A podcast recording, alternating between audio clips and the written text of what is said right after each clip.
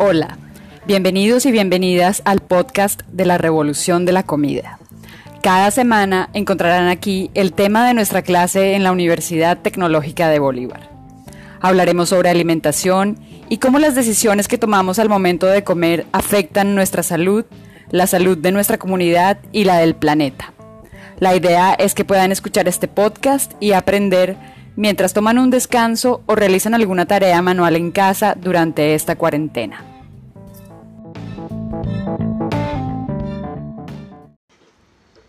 En el episodio de hoy hablaremos acerca del azúcar y la diabetes, un tema al que debemos ponerle mucha atención por las implicaciones tan serias del consumo de comidas endulzadas en nuestra salud y especialmente en esta época de pandemia de COVID-19 cuando los especialistas de la salud nos advierten que aquellas personas que sufren de enfermedades ocasionadas por desórdenes en el metabolismo, como la diabetes o las cardiopatías, presentan graves complicaciones al contraer el virus. Así que debemos evitar este riesgo de complicaciones y tratemos de estar lo más saludables posibles teniendo en cuenta lo que vamos a aprender aquí hoy sobre azúcar y diabetes. Comenzaremos hablando de la historia del azúcar para entender por qué nos encanta y luego veremos cómo nuestro consumo exagerado de comida azucarada nos está causando varios males. Aprenderemos a descubrir en dónde se esconde el azúcar y cuál es la cantidad máxima que podemos consumir al día. Luego entraremos en el tema de la diabetes, sus causas, sus síntomas, los daños que ocasiona y cómo esta es una enfermedad que se agrava a la par que la desigualdad social se hace más amplia y la irresponsabilidad del Estado y la industria de alimentos sigue rampante. Pero no todo será amargura en nuestro episodio de hoy. El lado dulce del tema es que tenemos herramientas para evitar los daños a nuestra salud y a nuestra comunidad y que podemos comer deliciosos sin sacrificar nuestro gusto por lo dulce. Quizás recuerden del episodio sobre grasas, cómo durante miles de años nuestra especie recorrió el planeta buscando alimentos y evolucionando lentamente para sacar el mayor provecho posible de cada gramo de nutriente que había en esas frutas y hojas y animales con los que se alimentaba. Bueno, pues para nuestros ancestros, encontrar un árbol cargado de fruta era como ganarse la lotería. No solo representaba que iban a pasar horas comiendo algo dulce y de textura deliciosa, sino que iban a consumir una enorme cantidad de algo muy sabroso que luego los ponía un poco más gorditos y les permitía aguantar más, soportar mejor hasta la próxima vez que encontraran otro árbol cargado y más comido. Nuestro organismo evolucionó para aprovechar toda esa carga energética presente en alimentos ricos en carbohidratos y sobre todo carbohidratos simples, como la fructosa de las frutas, y crear reservas de energía en forma de grasa corporal que le permitieran a nuestra especie resistir durante periodos de escasez. Esa grasa de reserva se gastaba fácilmente porque éramos criaturas muy activas y porque durante el invierno o algún otro fenómeno natural que nos impidiera conseguir alimentos, nuestro cuerpo podía echar mano de esa reserva de grasa para seguir manteniéndonos con vida. Esa capacidad de adaptación a entornos inseguros que nos permitió sobrevivir a miles de ciclos de estaciones y varios eventos extremos como las glaciaciones o las sequías, continúa intacta en nuestra memoria genética. Nuestro organismo funciona a la manera antigua, pero nuestra forma de vida no corresponde a ese metabolismo ancestral. Pensémoslo. ¿Quién de nosotros tuvo que caminar varios kilómetros y sudar mucho para encontrar por fin un árbol lleno de mangos o un panal de abejas con miel? ¿Cuánta energía gastamos recogiendo alimentos? Posiblemente no tanta, a menos que seamos agricultores posiblemente menos de la que vamos a ganar cuando nos comamos todo lo que tenemos en la nevera y en la despensa y en el cajón de los mecatos. Y aprovechemos para pensar cuánto nos vamos a mover hoy, qué esfuerzo físico me, me permitirá utilizar esa energía almacenada en mi cuerpo en esta era de abundancia de carbohidratos. Porque recordemos de nuevo, nuestro modo de vivir y alimentarnos cambió, pero nuestro metabolismo no. Empecemos por aclarar que al hablar de azúcar me estoy refiriendo a esa sustancia granulada blanca que se le agrega a las bebidas y comidas para endulzarlas o cambiar sus propiedades. Pero recordemos que esa sustancia es un producto procesado, es decir, es el resultado de la transformación de una planta para obtener un producto nuevo. El azúcar es el resultado del procesamiento de la caña de azúcar. Ese producto llamado azúcar de caña es un carbohidrato y por la composición de su cadena de moléculas es un carbohidrato simple, compuesto de una molécula de glucosa y una molécula de fructosa. Por ser un carbohidrato de cadena tan corta, nuestro organismo es capaz de utilizar esas moléculas fácilmente y obtener energía rápida, que se gasta rápido y que en exceso termina acumulándose en nuestros gorditos. De ese tipo de azúcar y las 250 variaciones de tipos de azúcares o endulzantes que tenemos hoy en día es lo que vamos a hablar. ¿Y en qué punto de nuestra historia aparece el azúcar? Hace miles de años, en una pequeña isla del Pacífico, se originó la caña de azúcar, y sus habitantes aprendieron a sacar el jugo de la caña para brindarle a los dioses durante sus ceremonias. De allí, la planta salta a Asia, y más adelante los árabes descubren métodos de procesamiento de ese jugo de caña para confeccionar toda clase de delicias, como por ejemplo mezquitas en miniatura hechas de pasta de almendras con azúcar. Los árabes tenían el secreto del azúcar y durante las cruzadas los cristianos de Europa se enloquecen con el sabor y los efectos del azúcar y se lo llevan de regreso a sus países en donde el azúcar se convierte en una delicia muy costosa solo al alcance de los nobles y de su círculo de amigos. Con el tiempo, los europeos descubren el secreto de la fabricación del azúcar y comienzan a plantar la caña en sus islas del Atlántico con clima más tropical. Más adelante, con el descubrimiento de América, los conquistadores europeos contarán con inmensos terrenos fértiles y con el clima perfecto de las islas del Caribe para instaurar el primer monocultivo en nuestro continente. Y con ello, dar origen a uno de los capítulos más amargos de la historia de la humanidad, el genocidio de los aborígenes de las islas caribeñas a manos de los capataces en las grandes plantaciones de caña y luego de su exterminio, como reemplazo de mano de obra, la llegada de millones de africanos esclavizados para cultivar caña y producir azúcar y ron, primero en el Caribe y luego en Sudamérica. Es así como el ansia por el azúcar y las enormes fortunas que algunos europeos fraguaron con su comercio abrieron el aún más lucrativo comercio de esclavos, lo que durante tres siglos llevó a que 12,5 millones de africanos perdieran su libertad. En la base de datos del comercio de esclavos del transatlántico quedó registrado que casi 2 millones de esos africanos perdieron la vida en los buques. Así que la historia del azúcar, como veremos en este episodio, ha sido más amarga que dulce para la mayoría de los humanos. Hoy en día, oficialmente no se hablará de esclavos produciendo azúcar, pero las condiciones laborales y de vida de los trabajadores de las plantaciones en Centroamérica parecen indicar que aún se atenta contra la dignidad humana en las plantaciones. Allí muchos jóvenes jornaleros mueren de una enfermedad renal causada por el intenso calor y una hidratación inadecuada en largos días de trabajo mal remunerado. En nuestro país, los corteros de caña reciben sueldos miserables y trabajan bajo la modalidad de tercerización, lo cual les impide acceder a pensiones y salud. Se emplean a niños y a mujeres a menor costo y están todos expuestos a la lluvia de glifosato que se riega sobre la caña para que ésta sea más dulce y produzca más. Pese a los problemáticos orígenes de la producción de azúcar, nos encanta consumirla. Hay días en los que soñamos con un helado o unas galletas. Hay quienes no pueden pasar el día sin un postre y también hay quienes necesitan empezar el día con un buen tazón de cereales dulces. El azúcar estimula la parte del cerebro que estimulan drogas como la cocaína. Por eso no es de extrañar que sea tan difícil parar de consumirla. Es una sustancia que nos atrapa y sin darnos cuenta consumimos más de lo que deberíamos. Probablemente se estarán preguntando cuánto azúcar es demasiado.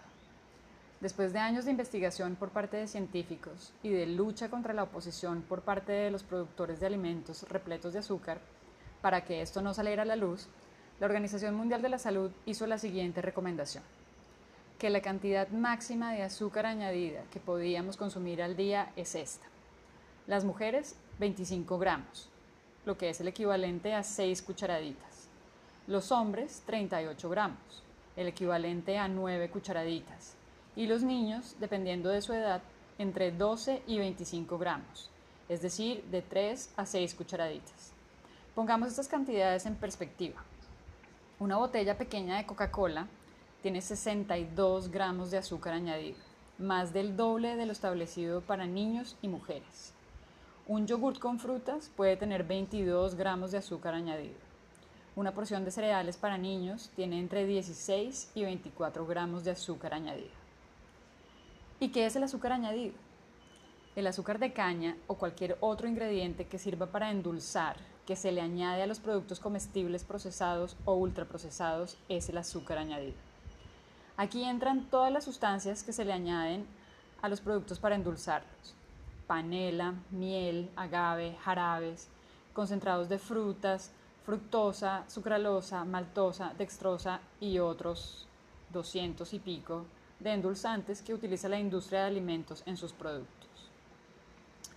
Tengamos en cuenta lo siguiente. Cuando me como un mango y es dulce, estoy consumiendo fructosa y otros tipos de carbohidratos que le dan ese sabor a la fruta. Así que estoy comiendo energía dulce, pero también una buena cantidad de fibra digestiva y muchas vitaminas y minerales. En el caso de un mango, no puedo hablar de azúcar añadido, pues nadie le añade azúcar al mango. Pero en comparación, cuando me tomo una gaseosa, estaré consumiendo fructosa y glucosa que alguien en la fábrica le añadió al producto y esto sin fibra digestiva, ni vitaminas, ni minerales. Así que podemos hablar de azúcar de añadido en el caso de la Coca-Cola y esto lo podemos contar en gramos o cucharaditas. Entonces, la Organización Mundial de la Salud nos, advierte que para no sufrir daños a la salud provocados por el excesivo consumo de azúcar añadido, hay unos topes diarios que no deberíamos rebasar. Las mujeres no más de 25 gramos, los hombres no más de 38 gramos y los niños no más de entre 12 y 25 gramos. Esto no quiere decir que tenemos que consumir esa cantidad de azúcar añadido al, día, para nada. Podemos estar muy bien consumiendo 0 gramos de azúcar añadido, porque con la fruta y los demás carbohidratos tenemos más que suficiente energía para vivir. Hagamos un ejercicio interesante. Recordemos qué comimos hoy que llevará azúcar añadido.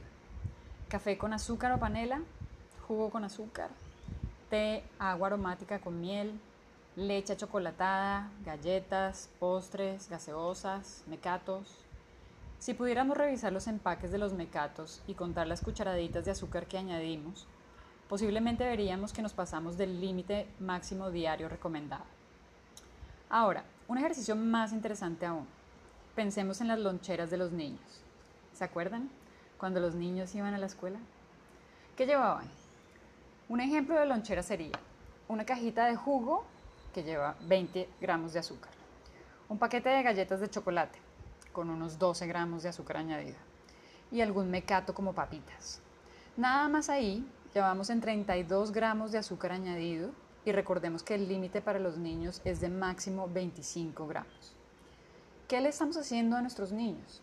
¿Por qué los estamos alimentando, entre comillas, con esos productos que rebasan la cantidad de azúcar recomendada? ¿A qué persona se le ocurre añadirle tanta cantidad de azúcar a productos que los niños van a querer? A productos que los padres de familia van a querer comprar para sus hijos. Pero en serio, ¿qué le estamos haciendo a nuestros niños? Veamos qué les estamos haciendo. El consumo excesivo de azúcar, y no solo excesivo, sino constante, puntual, diario, causa daños a órganos como el hígado, que está encargado de metabolizar la fructosa, que en exceso se convierte en grasa que se puede ir a la sangre. El consumo excesivo de azúcar también afecta al páncreas, que es el órgano encargado de producir insulina y con ella regular la cantidad de glucosa en la sangre. Con el tiempo y el abuso, el páncreas se cansa y deja de producir suficiente insulina. Estos daños a los, órganos causan algo que se llama síndrome metabólico y se ve reflejado en altos niveles de grasa o triglicéridos en la sangre, colesterol alto, presión alta y obesidad. Y esos síntomas predicen la aparición de enfermedades coronarias y diabetes. El consumo excesivo de azúcar también causa caries en vez de estar comiendo frutas, verduras y buenas grasas, los niños se llenan de mecatos y bebidas azucaradas. Debido a esto, en vez de producir suficiente cantidad de vitaminas, como la K, que fortalecen y protegen los huesos y los dientes, y mantienen una población bacteriana saludable tanto en el intestino como la boca, ocurre un desbalance en sus bacterias que da origen a las caries. Esto también nos ocurre a los adultos. El consumo excesivo de azúcar envejece a nuestras células y esto se ve reflejado en la piel.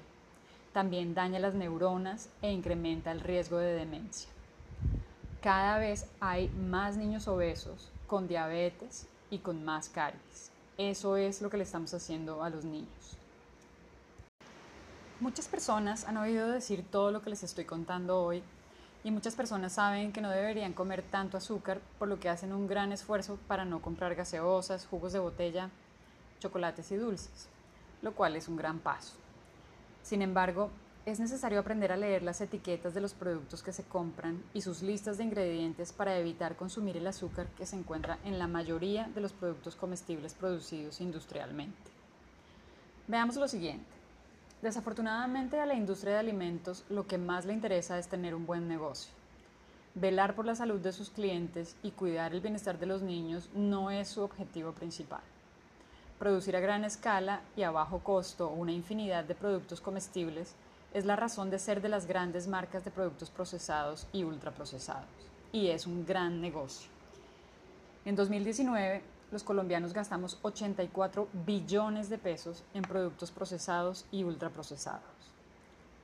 Si la ciencia lo sabe desde hace décadas y los expertos en nutrición y salud lo confirman cada día en sus consultorios, que el consumo de azúcar añadido no es necesario y que después de ciertas cantidades produce todo tipo de problemas a nuestro organismo, entonces, ¿por qué la industria de alimentos continúa produciendo cereales repletos de azúcar para el desayuno de los niños? y por qué todas las cafeterías de los colegios y escuelas de nuestro país están inundados de gaseosas, jugos en botella, tés y mecatos. Es una pregunta que como adultos responsables por la salud de nuestra familia deberíamos hacernos. Y es una pregunta que como ciudadanos deberíamos hacernos a la hora de escoger a nuestros mandatarios y representantes al Congreso. Porque definitivamente tendría que ser nuestro Estado el responsable de velar por el bienestar de nuestra salud y la de nuestros niños aplicando regulaciones, vigilando el contenido de la publicidad de los productos, exigiendo transparencia en cuanto a las aseveraciones acerca de los saludables que son algunos productos y sobre todo haciendo un gran esfuerzo para educar a quienes tenemos que comprar y preparar alimentos para la familia. Pero no, estamos solos y tenemos que ser nosotros mismos quienes estemos vigilantes para no comprar y consumir productos llenos de azúcar y vacíos de nutrientes. Por eso es necesario saber leer las etiquetas y listas de ingredientes de los productos que compramos. Esa es una de las clases que más me gusta dar en la UTV. Me encanta cuando al final de la clase entendemos que generalmente lo que nos están promocionando en la parte de adelante de un producto no se parece en nada a lo que su lista de ingredientes refleja. Regresemos al tema del azúcar. Una manera muy fácil de consumir azúcar añadido sin querer es comiendo productos ultraprocesados.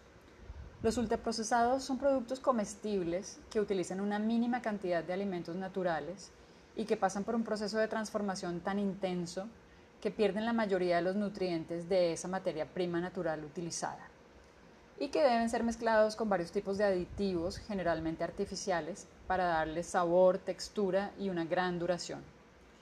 Muchos de los ultraprocesados están producidos a base de harina de trigo, de maíz, de soya y de azúcar. Llevan grasas trans o aceites vegetales refinados. Son relativamente baratos, listos para comer y fáciles de guardar por mucho tiempo. Y generalmente llevan algún tipo de azúcar añadido para darles sabor, para compensar los altos niveles de sodio que tienen y para hacer que nos encante. Existen por lo menos 250 tipos de azúcar añadido Así que al leer la lista de ingredientes de un ultraprocesado, aunque diga sin azúcar o light, podemos encontrar jarabe de maíz de alta fructosa, azúcar invertido, melaza, concentrado de fruta, fructosa, sacarosa, maltitol, sorbitol, caramelo, sirope, dextrina, dextrosa, maltodextrina, maltosa, sirope de arroz, sacarosa y muchos más. Se calcula que el 74% de los productos procesados y ultraprocesados tienen azúcar añadido. Así que como consumidores de comida nos quedan dos alternativas. Aprendernos los 250 nombres de azúcares que se le pueden añadir a los productos comestibles y tener mucha suerte de dar con el 26 de productos que no llevan azúcar o, mi opción favorita, evitar el consumo de este tipo de productos. Quizás estén pensando, pero unas galletitas, ¿qué mal pueden hacer unas galletitas? Posiblemente unas galletitas no hagan mal. El problema es que no es de vez en cuando. El problema es que las comemos todos los días y el efecto es acumulativo. Recordemos de nuevo la lonchera escolar. Levanten la mano quienes pasaron toda primaria y bachillerato comiendo aunque fuera un paquetico o botellita diario. El problema es el hábito, el estímulo en el cerebro que causa el azúcar, la sensación de bienestar adictivo, la comodidad de no tener que licuar y colar y empacar en un termo que se riega y luego todo huele a guayaba y los compañeros se lo montan a un...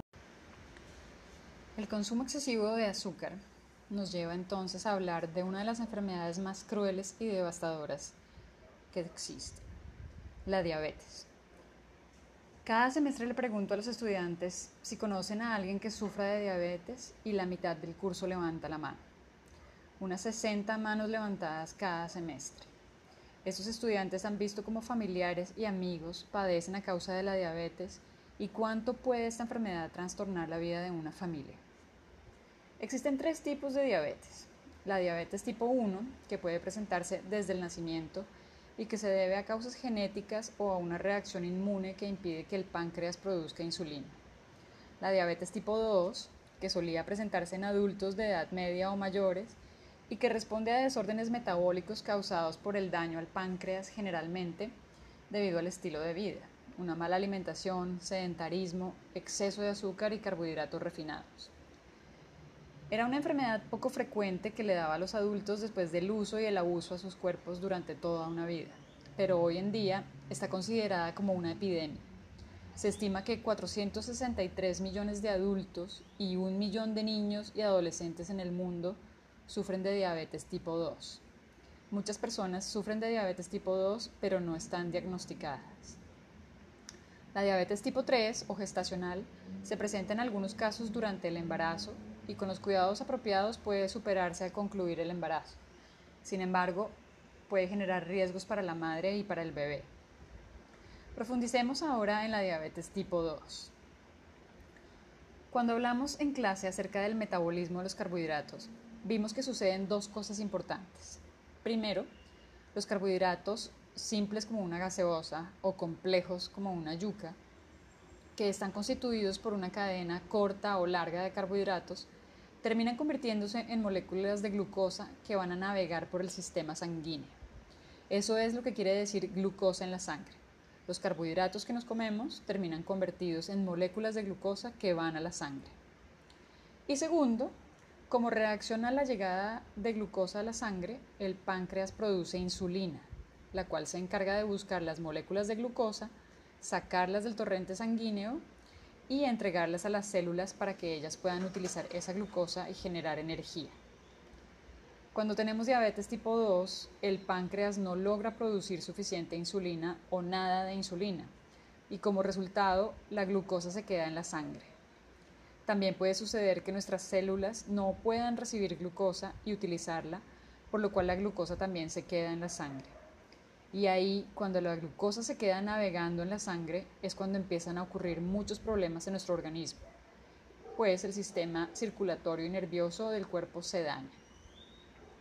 Una persona con diabetes puede tener los siguientes síntomas. Sed excesiva, ganas de orinar frecuentes, cansancio constante, heridas que tardan en sanar, infecciones recurrentes en la piel, pérdida de visión y hormigueo en las extremidades.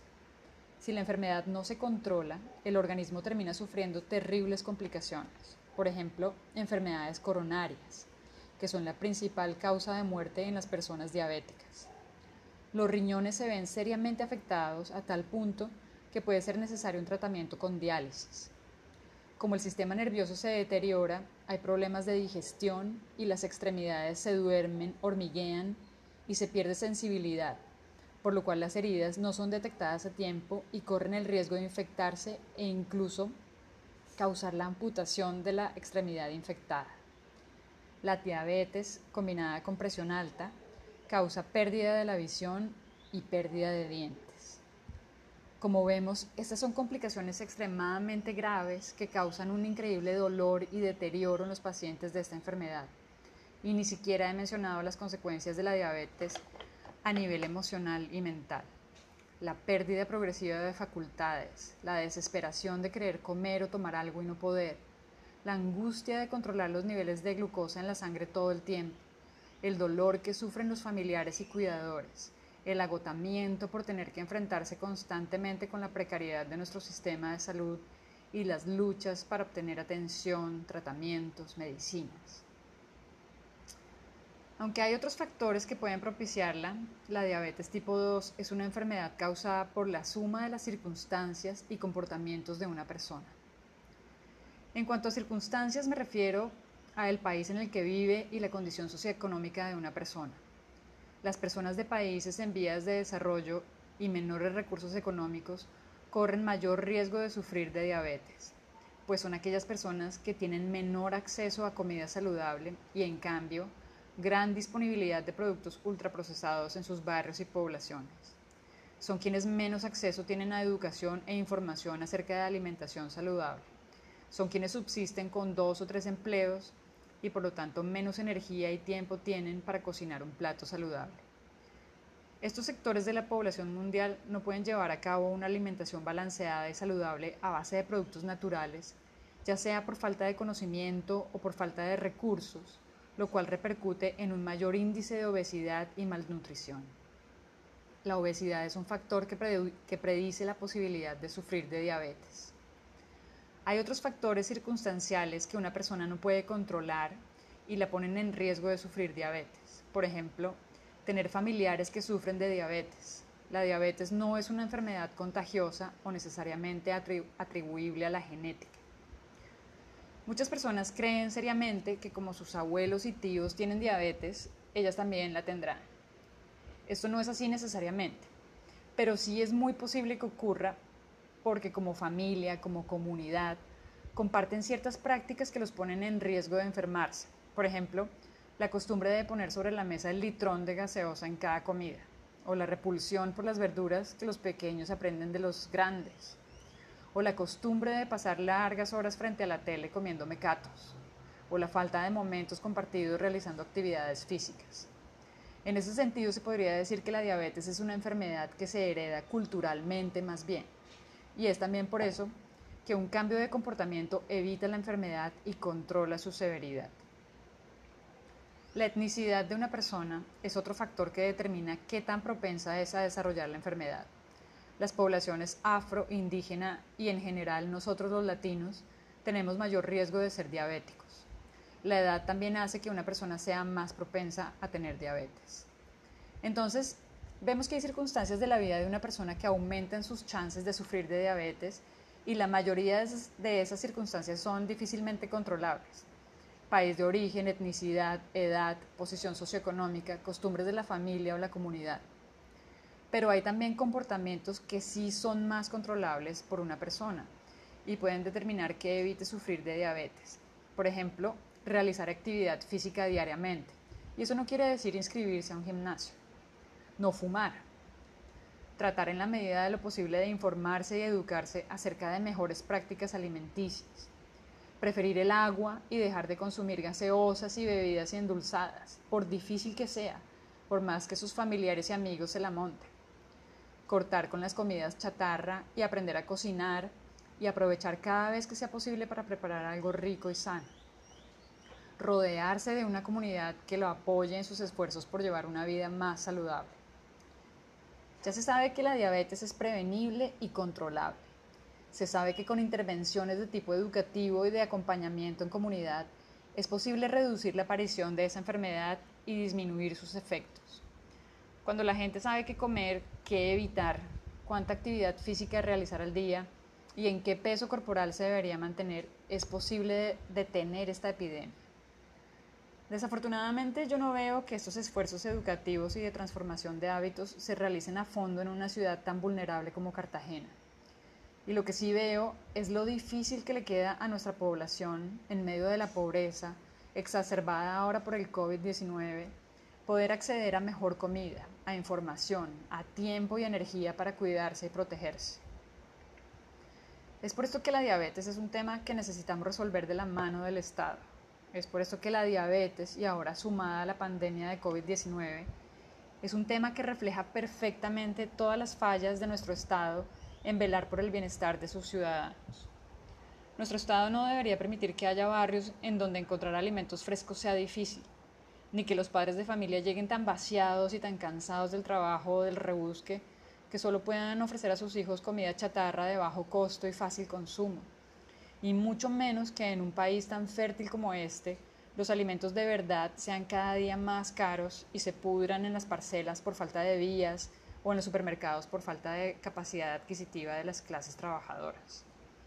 Nuestro Estado ha fallado tremendamente al permitirle a la industria de alimentos promocionar, sin restricción ni responsabilidad por las consecuencias, bebidas azucaradas que sabemos que exceden los límites aconsejables, productos vacíos de nutrientes y llenos de aditivos que contribuyen a enfermar a nuestros niños y adolescentes, y al permitirle a la industria de alimentos sentarse a legislar leyes a su favor, ocupando asientos en el Congreso. A un Estado que en verdad le importan a sus ciudadanos, no permitiría que en los colegios y centros educativos se le ofrecieran productos ultraprocesados a los niños. Recordemos, sin embargo, que el Estado también somos nosotros, porque somos nosotros los que decidimos quiénes nos gobiernan y en la medida en que el Estado ha fallado, nosotros hemos fallado al escoger, al dejar pasar, al vender el voto, al olvidar todo lo que nos han hecho. Espero que en medio de lo terrible de este tiempo de pandemia podemos todos darnos cuenta y pensar bien en lo que tiene que cambiar porque no podemos permitir que nos traten así, que nos roben la riqueza colectiva y la capacidad, aunque sea, de acceder a alimentos realmente saludables en todos los barrios y en cada vereda de nuestro país. Después de esta reflexión que conecta lo que hay o no hay en nuestros platos con nuestro sistema político y social, retornemos al tema de la diabetes tipo 2 y todo lo que podemos hacer para evitarla. Lo primero, evitar consumir azúcar añadido en lo posible y tratar de no sobrepasar el máximo diario recomendado. Mujeres 25 gramos, hombres 38 gramos, niños 12 a 25 gramos. Segundo, evitar al máximo consumir productos ultraprocesados y revisar cuidadosamente los ingredientes de los productos procesados. Tercero, leer la lista de ingredientes de los productos que compramos y la cantidad de azúcar que contienen. Cuarto, comer más alimentos naturales, verduras, frutas, leguminosas, buenas grasas, suficiente proteína. Quinto, volver a cocinar. Cocinar nuestros platos nos permite tener el control sobre los ingredientes que usamos. Nosotros jamás le añadiríamos cinco cucharaditas de azúcar a la leche de nuestros hijos. Sexto, darnos gusto de vez en cuando. Si aprendemos a comer 80-20, mantenemos un buen equilibrio entre salud y calmar antojos. Se hace así. El 80% de la semana comemos saludable y natural y así podemos reservar un 20% de la semana para calmar antojos. Así nos sentiremos que la vida es un sacrificio. Nos comemos algo que nos antoja mucho y calmamos las ganas. Séptimo, dialogar. A veces un miembro de nuestra familia sufre de diabetes o está en alto riesgo de padecerla y se siente muy solo. A veces esa persona no quiere o no sabe cómo modificar su forma de comer y de vivir y no quiere imponerle cambios drásticos al resto de la familia. Pero una buena conversación en la que se exponga la situación, los pasos que se pueden dar y se manifieste el apoyo de esa persona pueden ser la diferencia entre la vida y la muerte. Octavo, cuidar y apoyar a la familia. Si alguien de nuestra familia ya está enfermo, podemos apoyarlo cambiando nuestra alimentación también y así nos beneficiamos todos. Si aún no estamos enfermos en la familia, pero corremos un alto riesgo, podemos hacer, hablar acerca del tema y proponer cambios. Invitar a nuestros familiares a realizar una actividad física, iniciar con cambios sencillos pero transformadores, como por ejemplo dejar de lado las gaseosas a la hora de la comida y preferir otras bebidas sin azúcar. Noveno, movernos. Unos minutos al día de actividad moderada hacen toda la diferencia en la prevención y control de la enfermedad. Ahora que estamos encerrados, podemos hacer muchas actividades físicas dentro de la casa. Tomar una clase en YouTube, seguir las instrucciones de una aplicación de ejercicios, usar botellones de agua como pesas o sencillamente poner buena música y bailar cuatro o cinco canciones hasta que el corazón se active y sudemos un poco. Décimo, relajarnos. El estrés altera nuestra digestión, nuestro metabolismo, nuestra disciplina y nuestras intenciones de cuidarnos. Y en esta época más que nunca necesitamos encontrar unos minutos de silencio, de cerrar los ojos y respirar para calmar nuestro sistema nervioso. También podemos respirar profundamente unas cinco veces antes de comer. Esto ayuda a conectarse con la actividad de comer y nos hace más conscientes de qué y cuánto comemos. Además, mejora la digestión. 11.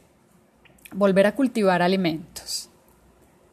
Crear una huerta casera nos ayuda a obtener alimentos naturales y frescos a bajo costo, y es una actividad física relajante. 12. Apoyar los mercados campesinos. Si pudiéramos alimentarnos con mayor cantidad de alimentos naturales y frescos, cultivados de manera amigable con el ambiente en nuestro territorio, tendríamos gran parte de la lucha ganada. ¿Se imaginan si nos gastáramos parte de esos 68 billones de pesos que destinamos a ultraprocesados, más bien en productos cosechados por los campesinos? La vida de todos nosotros sería más saludable y digna. Los alimentos naturales son fuentes ricas en fibra digestiva y carbohidratos complejos. Nos permiten preparar platos sabrosos que llenan y alimentan. Eso sí, hay que tener moderación con el consumo de frutas si padecemos de prediabetes o diabetes.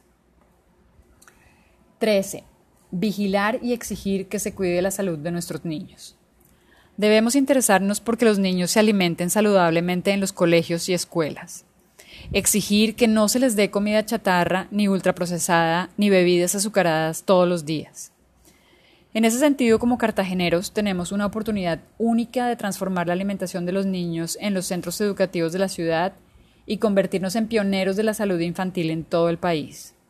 A finales del año pasado, el Consejo Distrital de Cartagena firmó un acuerdo que le permite al alcalde crear los lineamientos para establecer entornos alimentarios saludables para los niños que asisten a las escuelas.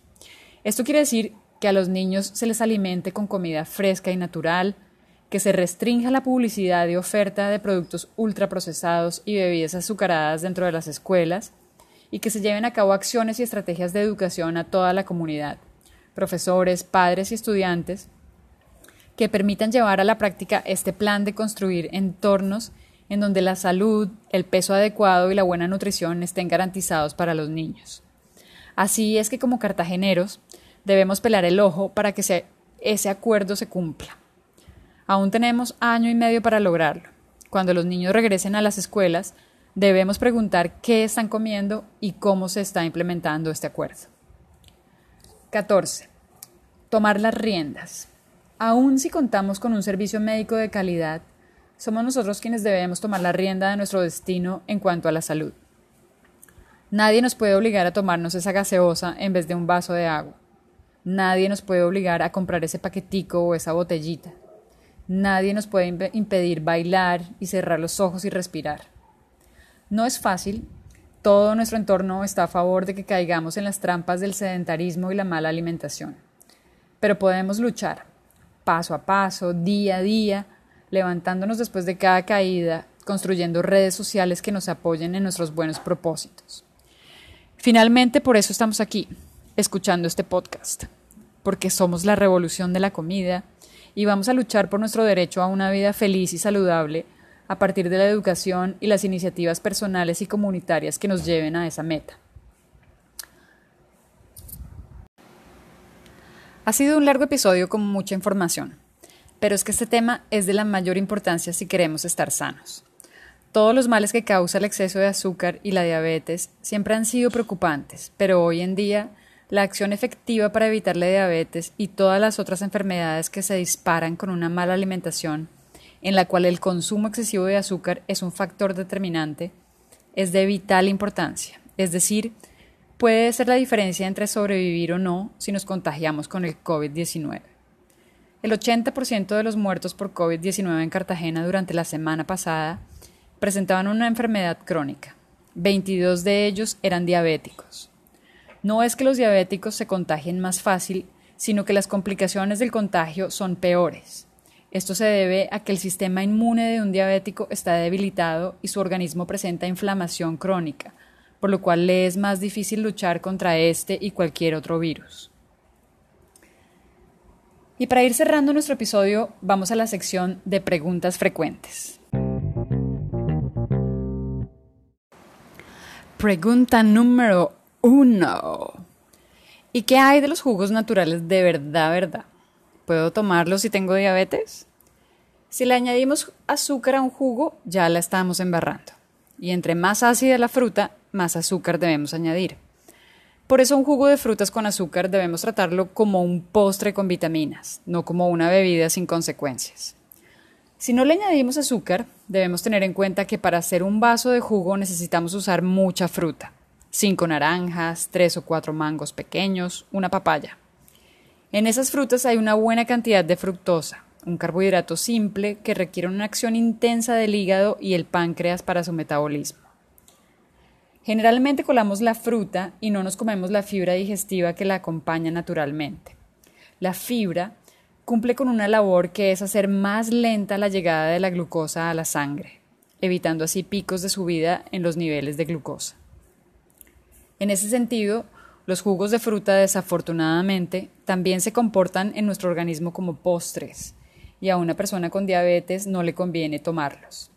Lo mejor es comerse la fruta entera, morderla y aprovechar la fibra. De esa manera no consumimos tanta fructosa de una sola sentada, porque seguramente no somos capaces de comernos cinco naranjas de una vez. Pregunta número 2. ¿Y los edulcorantes artificiales, eso sí se recomiendan? Los científicos han descubierto que tampoco sirven para cuidar la salud o para bajar de peso.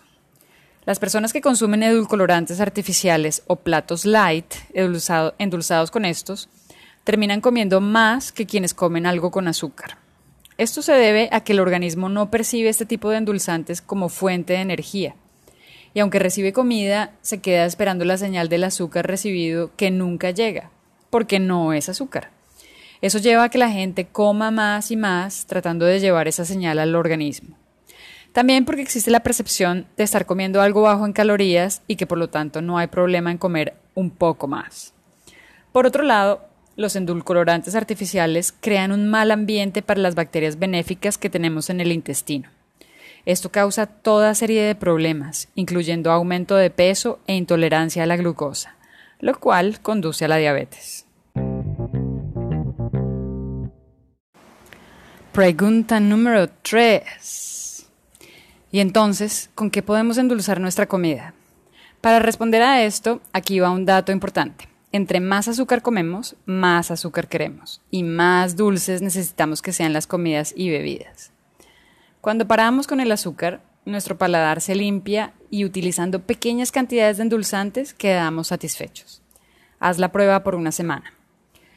Lo mejor para endulzar es usar miel, que además tiene vitaminas, es antibacterial y deliciosa, pero con moderación, pues es un carbohidrato simple de rápida absorción. Luego tenemos la panela, que tiene un poco más de contenido nutricional que la caña de azúcar y menos proceso de refinación. Tenemos también la opción de usar stevia, pero con cuidado de usar gotas puras o infusión de las hojas, y no la que viene en sobre porque allí solo hay un mínimo porcentaje de stevia y lo demás son edulcorantes artificiales y rellenos.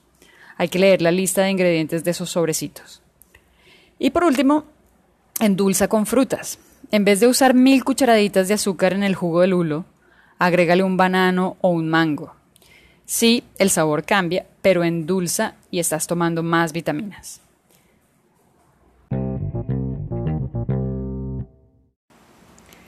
Y para terminar, una cosa más. Podemos hacer postres exquisitos y muy nutritivos utilizando alimentos naturales y endulzando con frutas. Por ejemplo, el banano congelado y luego rápidamente licuado se convierte en una malteada rica en potasio y sin las grasas dañinas del helado industrial. El aguacate mezclado con coco y miel hacen un mousse de chocolate rico en sustancias que nos hacen felices, antioxidantes y grasas saludables. Este postre es riquísimo y alimenta de verdad. Busca la receta en internet, es muy fácil de hacer. Podemos hacer tortas de plátano maduro con queso costeño sin agregar ni una gota de azúcar y ya tenemos un postre celestial. También podemos lograr postres rápidos para los niños haciendo paletas con frutas y leche de coco espesa. En Internet puedes encontrar muchas recetas de postres sin azúcar que son deliciosos y fáciles de hacer. Estos nos permiten saciar el antojo de algo dulce y a la vez comer comida de verdad.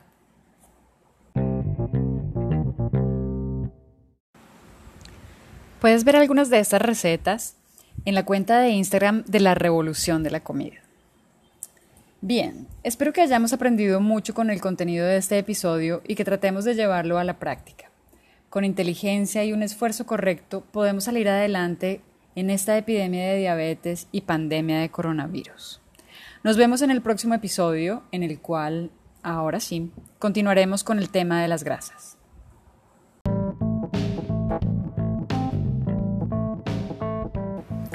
Los espero en el próximo episodio de La Revolución de la Comida, un podcast sobre la comida que comemos, la que no deberíamos comer y el papel clave que tenemos como consumidores de alimentos en nuestra sociedad.